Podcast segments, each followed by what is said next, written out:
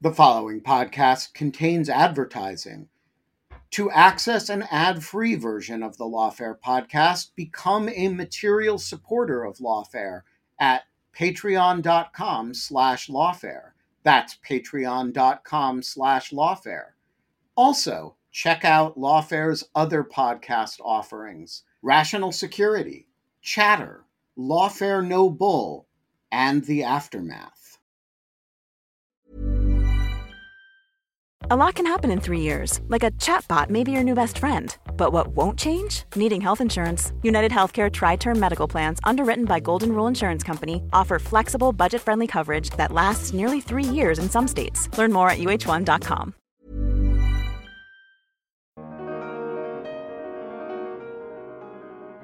Hungarians, you know, in the 1950s, or the people fleeing, you know, the collapse of South Vietnam in the 1970s and 80s, they were welcomed a lot more generously because they were interpreted under the lens of you know people fleeing communism. And today, obviously, there's a whole different set of politics at work. Today, this 1951 the definition doesn't really apply to Afghans who are just escaping a country because of the war or because of famine that's happening as a result of the collapse of the country's government. And of course, it doesn't apply to people who are displaced by climate change or other ecological catastrophes. And it's really it's really a category, this distinction between real refugees and economic migrants. It's really a category that the the West, you know, imposes on people, and that they then try to have to fit themselves to, rather than any existing that distinction that's out there in the world. And one of the things I read about in the book is the way that migrants, refugees, have to navigate these legal systems. I'm Bryce Klehm, and this is the Lawfare Podcast, Friday, February 25th, 2022. I sat down with Matthieu Aikins, a Canadian journalist and the author of the new book, The Naked Don't Fear the Water An Undercover Journey with Afghan Refugees. The book details Matthieu's undercover journey from Afghanistan to Europe. He made the trip with his translator, Omar, who had been denied a special immigrant visa despite having been a translator for coalition forces in Afghanistan. Following his visa denial, Omar decided to flee as a refugee. Matthieu decided to join him for the journey. We talked about a range of topics, including Matthieu and Omar's journey and the politics of migration in Europe. It's the Lawfare Podcast, February 25th. Matthieu Aikins on traveling as an Afghan refugee. Matthieu, why did you write this book? I wrote this book because I had lived in Afghanistan for a long time working as a reporter, and I had seen the devastation that these wars had inflicted, you know, not just in Afghanistan, but in, in Syria and the Middle East and elsewhere. And the journey of refugees to seek refuge um, in the West is really a way to connect these stories to, you know, people in my own country, in the States and in Canada. And so Omar's journey, the journey that we made together, in essence, is a way to connect the Afghan war to our own lives. So let's talk about your relationship with Omar. When did you first meet him, and why did you decide to take this journey with him? I met Omar in 2009. He was a former U.S. military interpreter, um, an Afghan, who had decided to work, start working with journalists. I was sort of at the beginning of my career as well. So we started working together doing investigations in Afghanistan and became friends as well. I got to know his whole family. And, you know, he wanted to get out. He didn't see a future in the country given what was happening as the war got worse. He had applied for one of these uh, special immigrant visas that the US gives to former employees in Iraq and Afghanistan, but he didn't have enough paperwork. And eventually, even though I was trying to help him with his application, he got rejected. So this was in 2000, the end of 2015, when the migration crisis was happening in Europe and the Mediterranean. All those little boats were crossing. And he was like, Well, this is my chance to go. I'm going to take the smuggler's road to Europe. And I was like, Well, if you're going to do that, then I want to go with you and write about the journey. But the only way that I could do that was to go undercover as an Afghan refugee myself, which I was able to do because I speak Persian and I, I look Afghan. So you're originally from Canada, is that correct? Yeah, my mother is from the US, my father's from Canada. I grew up in Canada. but her side of the family is Japanese American. My great grandparents came over from Japan at the beginning of the 20th century, and they were actually interned in the camps during World War II. So there was sort of a personal aspect to ending up in these refugee, refugee camps and seeing the way people were caged behind bar, barbed wire and, and the hatred they faced in many cases uh, that resonated with me and that I talk about a bit in the book. So let's talk about 2015, sort of where you where you open the book when you when Omar decides that he has to leave Afghanistan and is taking the smuggler's road. I want you to just explain for a second what was happening in terms of the war in Afghanistan at that point that made Omar decide that, and also what was happening. You touched on it a bit earlier, but what was happening in terms of migration politics more broadly in Europe? So in 2015, you had uh, a large volume of people who started to cross the Mediterranean into Europe. They'd always, you know, they've been going over the years, uh, particularly people from Iraq and Syria. But these populations uh, had been building up in Turkey mostly. A lot of Syrians displaced by the war. And at the same time, in Afghanistan, you had the end of the US combat mission, you had the beginning of the US troop withdrawal, a decline in foreign spending. So that led to an economic downturn that was really severe uh, and that pushed a lot of Afghans to go as well as deteriorating uh, security picture. You know, the Taliban were making advances in the provinces, and there was more violence in Kabul. So you had more internal displacement, and you had more Afghans also going abroad, taking the smuggler's road through Iran, through Pakistan, ending up in Turkey. So you have this population building up in Turkey, and in 2015, the dam kind of breaks. People just start crossing the Med in little rubber boats, landing on the Greek islands, and there's just so many of them that there's really no way for the authorities to do anything but let them go onward to Athens, and then from there they're moving up through the Balkans, and it's a it's a mass migration. It was the greatest uh, movement of refugees by sea in history. You know, almost a million people crossed the Med that year. So you, there's no way to stop these people without you know shooting them. And these images of violence and, and chaos at the borders are, are there's a public outcry. And the Europeans, led by Angela Merkel, decide to open a humanitarian corridor through the Balkans. They open the borders, in essence, which is something that's almost like a miracle, as I describe in my book, a suspension of the laws of nature. This border that had kept people out of Europe for so long is now open. If you landed on the Greek islands, which was a dangerous journey by sea, but if you landed there, you could then move legally and safely. So a lot of um, families started going, you know, elderly, children. Almost half the people crossing were children by the end. Half the people who drowned were children. So that's the context that we the book begins in. But by the time we actually get going and get there, the borders slam shut again, and, and the Europeans have introduced a new round of border policies and strategies to block out refugees, and that's what we have to get across. Before we before we, we dive into your your journey with Omar, I was wondering if you could describe Omar's family and sort of the way that his upbringing really reflected the dependence in Afghanistan on the the economy that that formed during the war. Yeah, well, to go back even further, you know, his parents fled the Soviets as refugees. He was born in Pakistan. He and his siblings grew up uh, in exile in Pakistan and Iran. And then in 2001, after the US invaded and toppled the Taliban government, they were part of this huge movement of Afghan refugees who are the re- largest refugee population in the world for like three decades. Millions of them returned, filled with hope for this new era of development and democracy in Afghanistan. Omar remembered seeing at the Torkham border crossing the white flag of the Taliban replaced by the tricolor of you know the, the king's time the flag of the republic and it filled him with hope. So he comes back from exile like so many other afghans and the the economy is almost entirely based on aid. The, the good jobs are with the foreigners. His mother they don't come from a wealthy background but his mother was a school teacher and she really made an effort to get her kids educated. So they spoke english. They were well positioned to get jobs in this new aid economy and for a young kid like Omar, who's got some guts, the best way to to make some money uh, was to go to a place like Kandahar in the south, where the war was starting to heat up again, and the foreign soldiers were in need of interpreters. So he shows up, a kid on Kandahar airfield, quickly gets hired, and the next thing you know, he's like he's like wearing body armor, walking on foot patrol with the Canadians, uh, who, who we went with first, on the front lines of this war. So, how did you link up with him after that?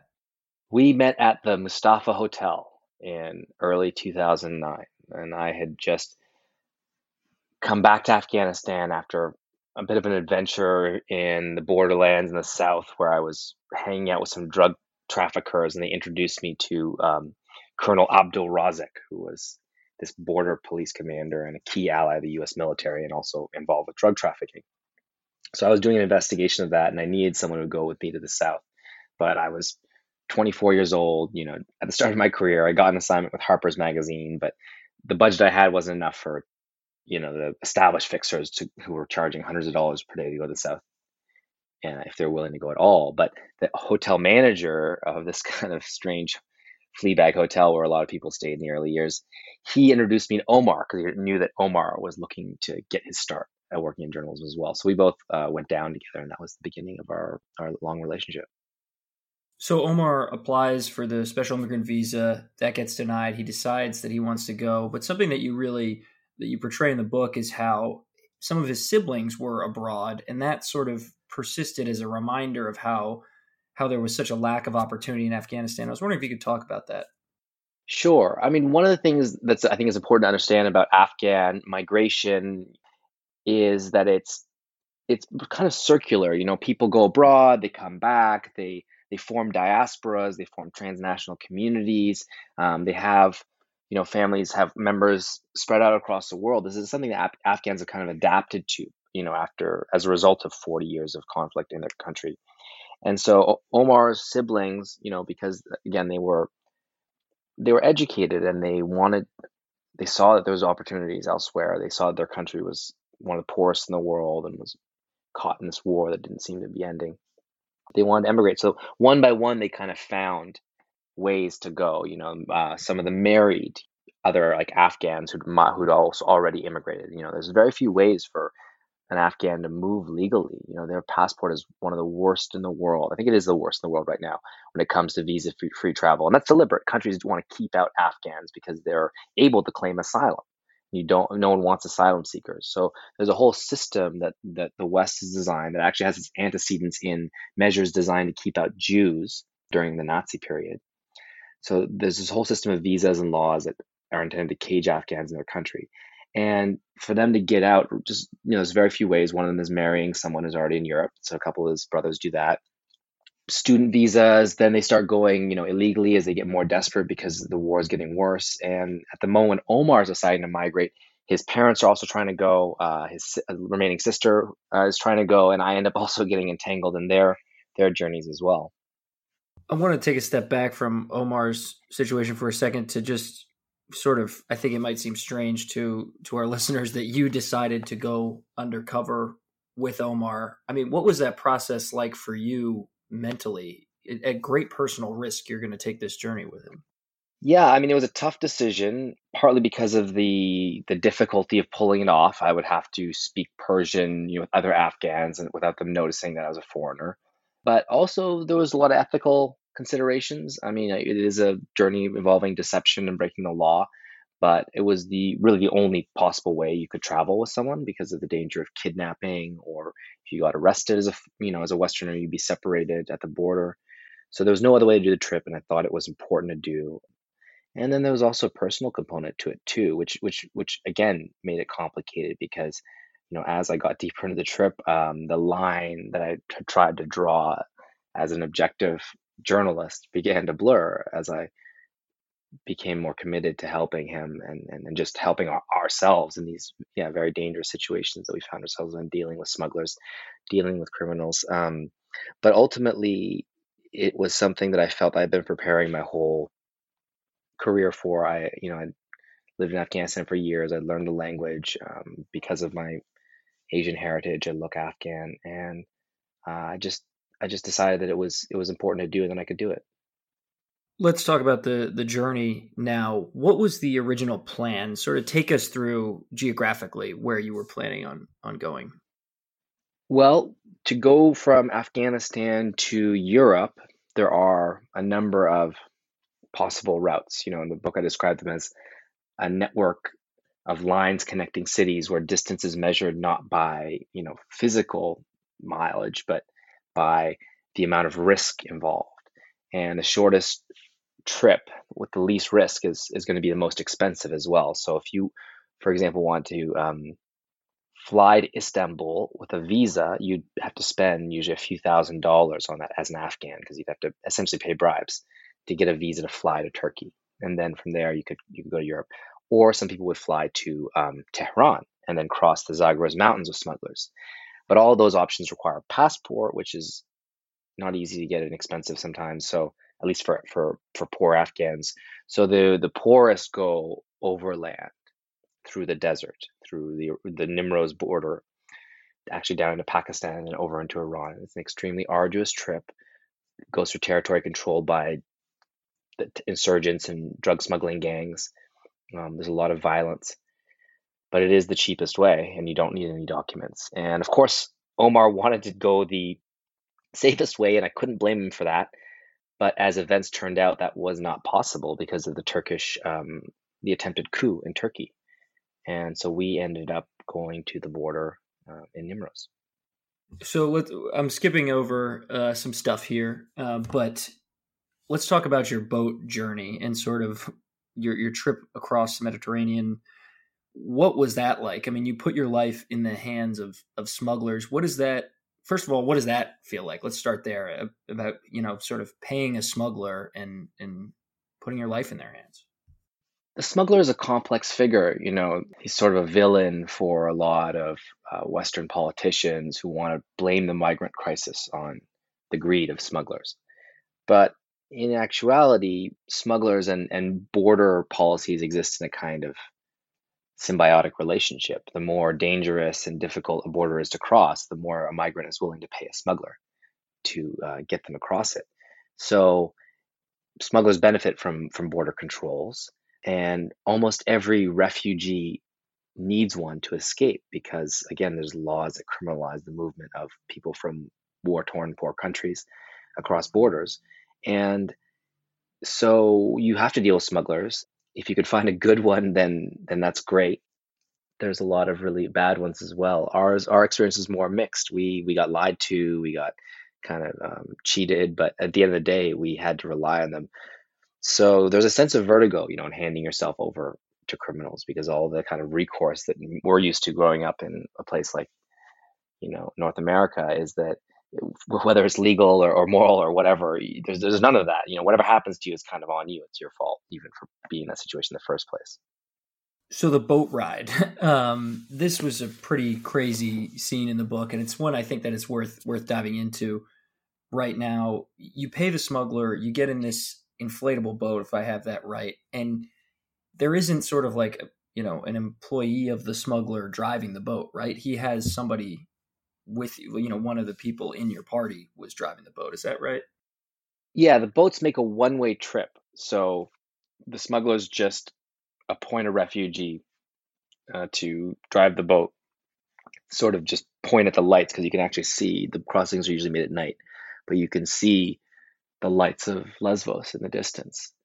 And so it's not not that complicated and it's not that long of a journey, maybe 5 miles depending, but it's a lot can go wrong, you know, at night in the waves. Mo- most of the people on the boat had never seen the ocean before, never been in a boat. Omar had never been in a boat at sea. You know, I grew up on the ocean and, uh, you know, I'm a strong swimmer. So it was definitely a very different experience for me. But of course, I found it quite concerning to be out there. And, and I knew that if, if the boat, for example, lost air, uh, like they often do, that people would start drowning really quickly. Cool fact a crocodile can't stick out its tongue. Also, you can get health insurance for a month or just under a year in some states. United Healthcare short term insurance plans, underwritten by Golden Rule Insurance Company, offer flexible, budget friendly coverage for you. Learn more at uh1.com. Hey, it's Ryan Reynolds, and I'm here with Keith, co star of my upcoming film, If, only in theaters, May 17th. Do you want to tell people the big news? All right, I'll do it. Sign up now and you'll get unlimited for $15 a month in six months of Paramount Plus Essential Plan on us. Mintmobile.com slash switch. Upfront payment of $45 equivalent to $15 per month. Unlimited over 40 gigabytes per month. Face lower speeds. Videos at 480p. Active Mint customers by 531.24 get six months of Paramount Plus Essential Plan. Auto renews after six months. Offer ends May 31st, 2024. Separate Paramount Plus registration required. Terms and conditions apply if rated PG. Hey, Lawfare listeners. Ben Wittes here want to tell you about the first time I got a report from the folks at Delete Me. It was shortly after I started using the service back in 2022, and they sent me their first privacy report. I have since gotten eight others, and it contained some shocking information. They had removed my data from 56 separate data brokers that this had included 133 separate records, including 621 individual pieces of personal information. Uh, the data broker with the most information about me was a company I'd never heard of called People by Name. And here's the thing since then, every couple of months, I've gotten another privacy report from Delete Me, and it always contains more information that they have removed from the data brokers about me. In the second report, they informed me they had removed my stuff from 41 data brokers and that the one with the most information about me was called HLEC. I have no idea what HLEC is. So the other day, I got my latest report, and it includes 15 more data brokers with my personal information, 113 pieces of personally identifiable information, Big culprit this time is something called My Life. Well, I want to tell you that they don't have My Life anymore.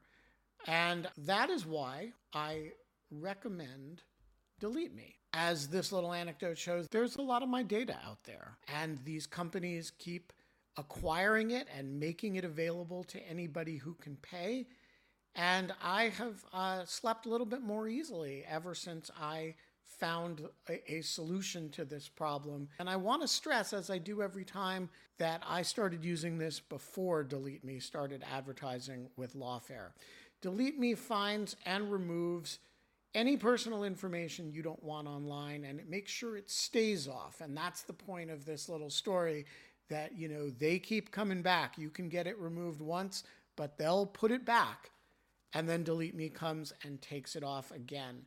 It's a subscription service that removes your personal information from the largest people search databases on the web and in the process helps prevent potential identity theft, doxing, and phishing scams. Delete Me sends you regular personalized privacy reports, just like the ones I've been describing, showing what info they found where, where they found it, and what they removed.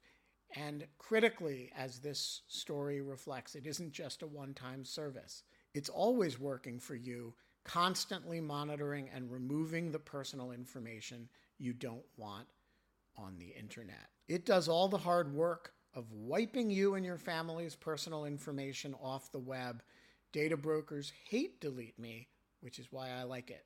Your profile is no longer theirs to sell. So take control of your data and keep your private life private by signing up for Delete Me, now at a special discount for our listeners. Today, get 20% off your Delete Me plan when you go to joindeleteme.com slash lawfare20 and use promo code lawfare20 at checkout. The only way to get 20% off is to go to joindeleteme.com slash lawfare20 and enter code lawfare20 at checkout. That's joindeleteme.com slash lawfare20, code lawfare20. Explain uh, to our listeners where you were trying to go. You were trying. You were in Turkey and you were trying to go to Lesbos, Greece. Is that right? Well, no, we were trying not to go to Lesbos because that was this the location of this notorious camp called Moria. So there's several different islands that you could go to. By that point, the Greek authorities, really, you know, made to do so by the EU, had turned the islands into open air prisons in this essence. Uh, refugees, migrants, asylum seekers who landed on them weren't allowed to carry onward, uh, not without you know going through a very long process. And so, so we knew we'd get stuck on the on the islands, have to find a way off. But the worst place to be stuck for sure was Moria, the largest, most notorious camp in Europe that just burned to the ground a week before after a riot there. So we had asked the smuggler not to send us to Lesbos, not to send us to Moria. He had promised not to, and he had li- he lied to us. And um, you know, Omar was actually forced when he protested, was actually forced at gunpoint to to get down out of the van and get in the boat. So we had no choice uh, but to go to Moria, even though we didn't intend to. You you talk about in the book you know the the maritime boundaries that you were trying to to get out of when you're on this boat journey? Walk us through you know what you were trying to do there. Yeah. So at this point in time in 2016 there had been a huge response to the spectacle of people crossing the sea in little rubber boats and drowning bodies like that of Aylan Kurdi, you know, this uh, Syrian Kurdish boy washing up on the beach. So there was a big rescue operation happening at the time, undertaken by Frontex, which was the uh, it is the European Border and Coast Guard Agency. So once you go out across the dividing line, you know the halfway point between Turkish and, and into Greek waters, they would pick you up. Um, but if you if you got caught by the Turks beforehand, they would take you back to the the Turkish side. Now, I, I want to point out that that's changed, and what's happening now actually is that you know the Frontex, the world's attention has moved on, and Frontex is not there anymore uh, in, in the same way, and the Greek Coast Guard, rather than rescuing refugees, um, have been conducting illegal pushbacks where they'll they'll catch people and they'll take them, force their boat back at gunpoint. Uh, to Turkey, uh, they've even caught people on the island and put them into boats and rafts and pushed them back people drowned in the course of this. So the situation now is, is much worse, but we were fortunate that there was a rescue vessel, Norwegian rescue vessel there um, when we when we got in trouble. And you get on the the vessel, and then you end up going. Sorry, spoiling a little bit here of the book. Um, you go, you end up going to Moria in the camp. But I think, I think now it's worth taking a step back and talking about some international law and some definitions of a refugee and a migrant. I was wondering if you could maybe talk about how the traditional definition of what a refugee is doesn't necessarily fit into neatly into everyone's circumstance. I think it's important to look at the history behind the legal definition, which is in the 1951 Geneva Convention, and that was created in the context of the Cold War. Um, it was a time when the Soviet and their allies were actually boycotting a lot of UN activities. And the definition that they arrived at at this conference was really designed specifically for communist dissidents. A lot of people were thinking of World War II, the mass displacements, but the definition of the 1951 convention is for someone who's fleeing persecution on an individual basis. And rather than someone, you know, just escaping from war or some other catastrophe, right?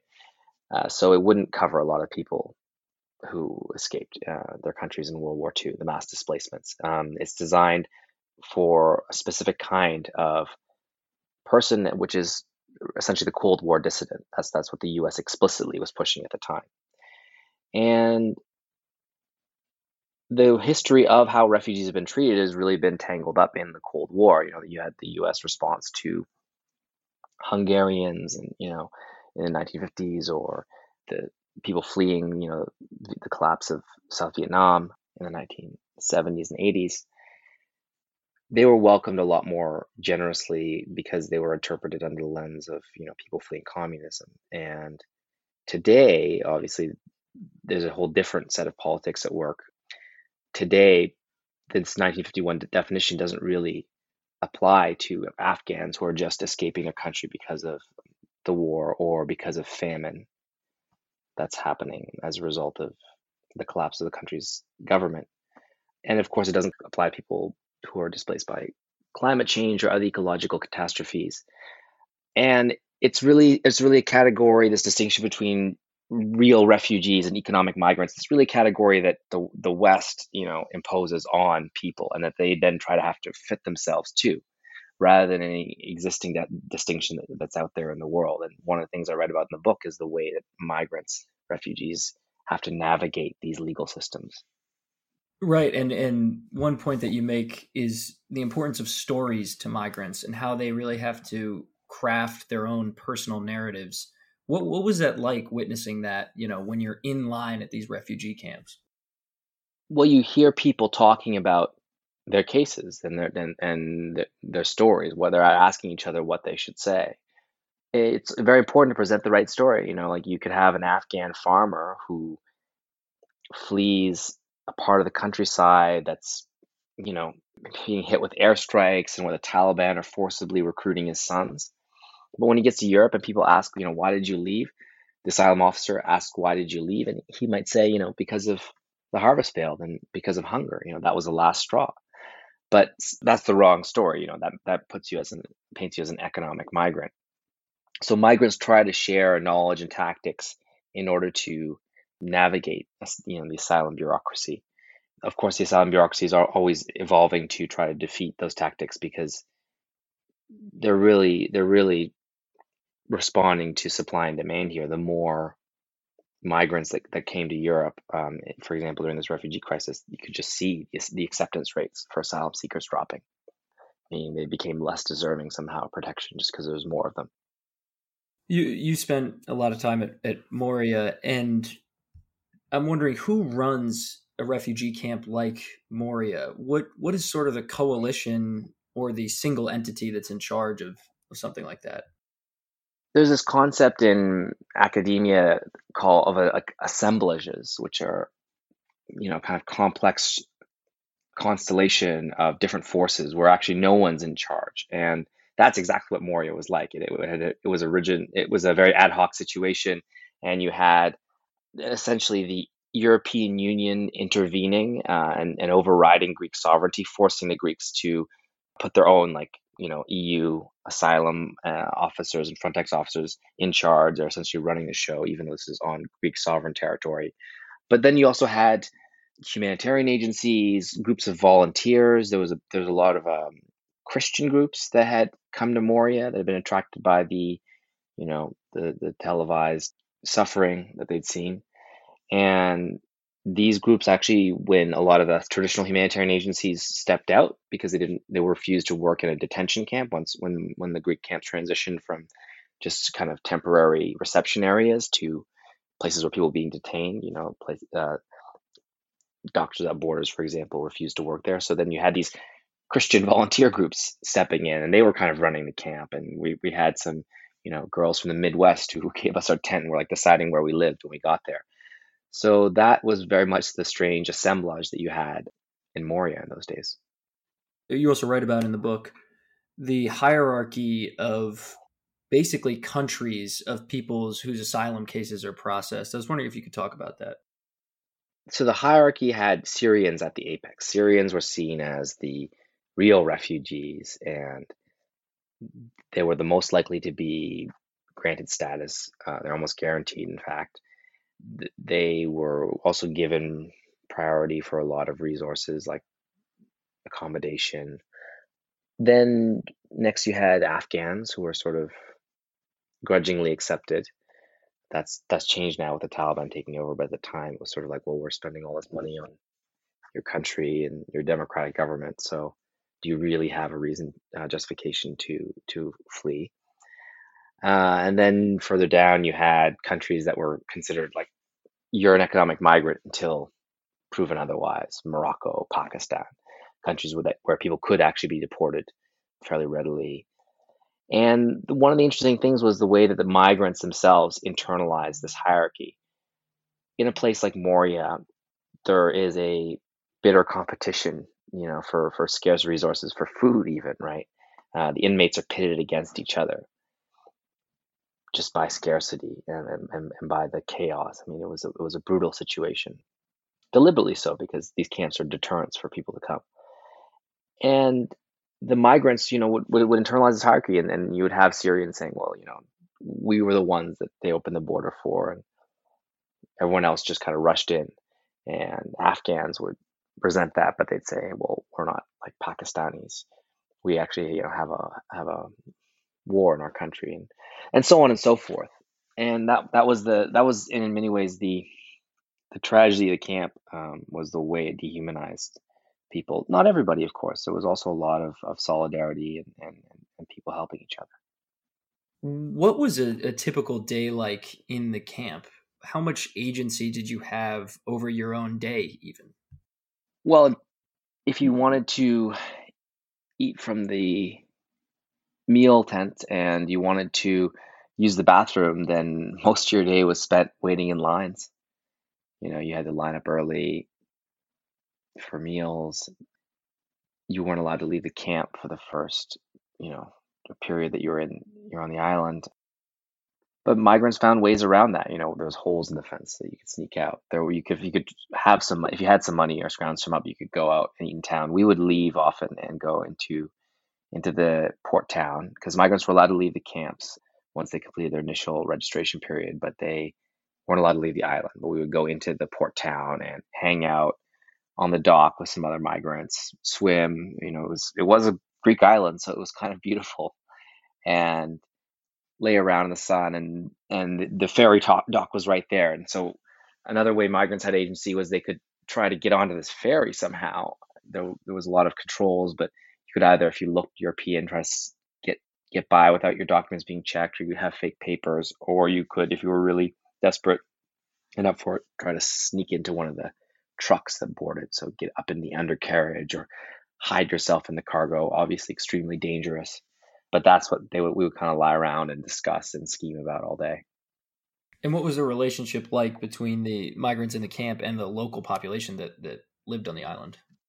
I mean, I think it was it was sort of like um, that line in in Steinbeck. You know, the people in the tight houses felt pity, then fear, then hatred for the migrant people. It's an old story, and the fact of the matter is, is that the the people of Lesbos initially had a lot of compassion. Um, they were helping rescue people as they came ashore during the crisis. But once their island got turned into a prison, um, once the world attention moved on, once you know the, the the the toll of having to deal with the kind of fallout from these these camps, um, from tourism being on, on the decline.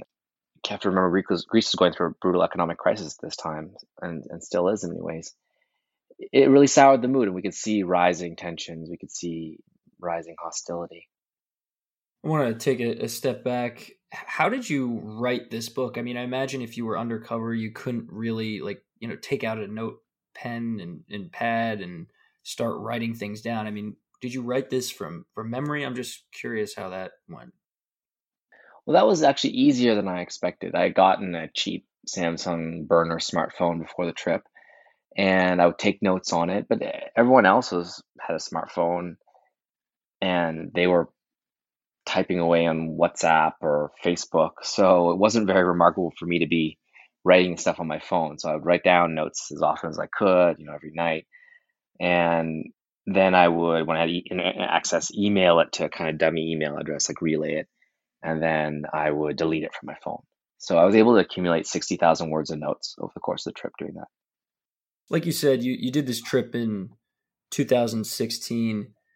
Wondering how would someone who is trying to make a similar journey now, like we hear about the refugee crisis out of Afghanistan now since the government's collapse, what what does their trip look like now compared to yours in 2016?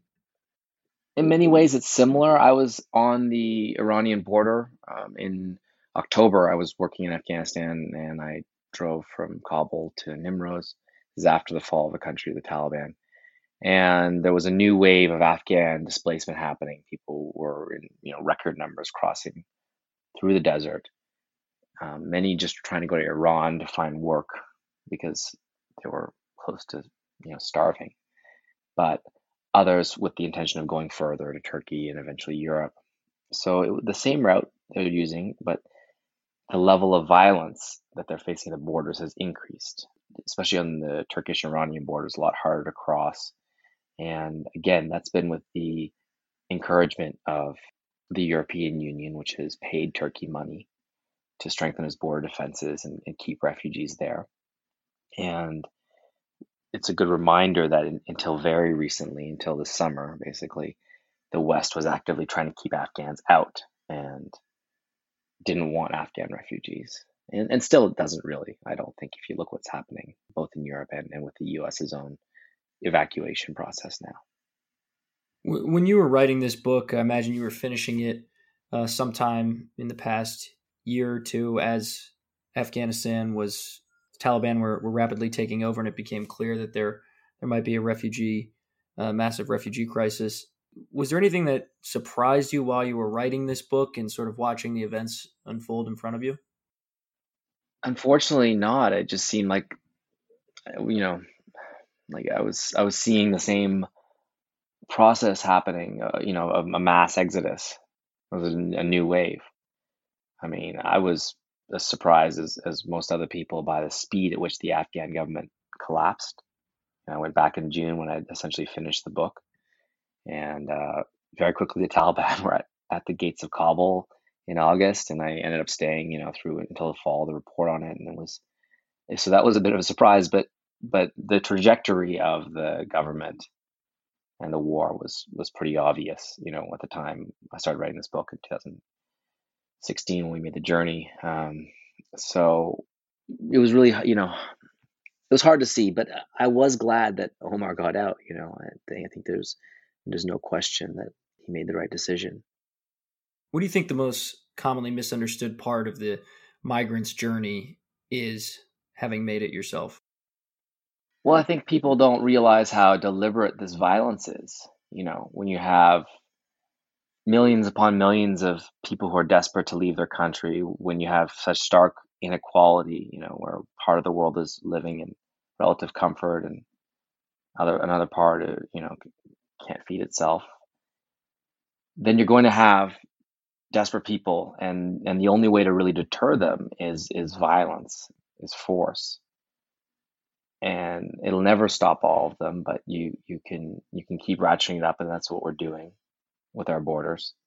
But it's deliberate. It's deliberate you know and it's, and it is necessary in fact if we want to preserve the current system that we have um, a system that we are all in essence complicit in that we benefit from here in the west. Uh, and it's very difficult to imagine an alternate world. But if we don't, then then we're then we're complicit in what's happening, um, what people are going through at these borders. We're going to leave it there. Thank you so much for joining me. Thanks for having me. The Lawfare podcast is produced in cooperation with the Brookings Institution. Our audio engineer is Cara Shillenn of Goat Rodeo. You should become a material supporter of Lawfare. You can do that at our Patreon page, patreon.com slash lawfare. The podcast is edited by Jen Patja Howell, and our music is performed by Sophia Yan. As always, thank you for listening.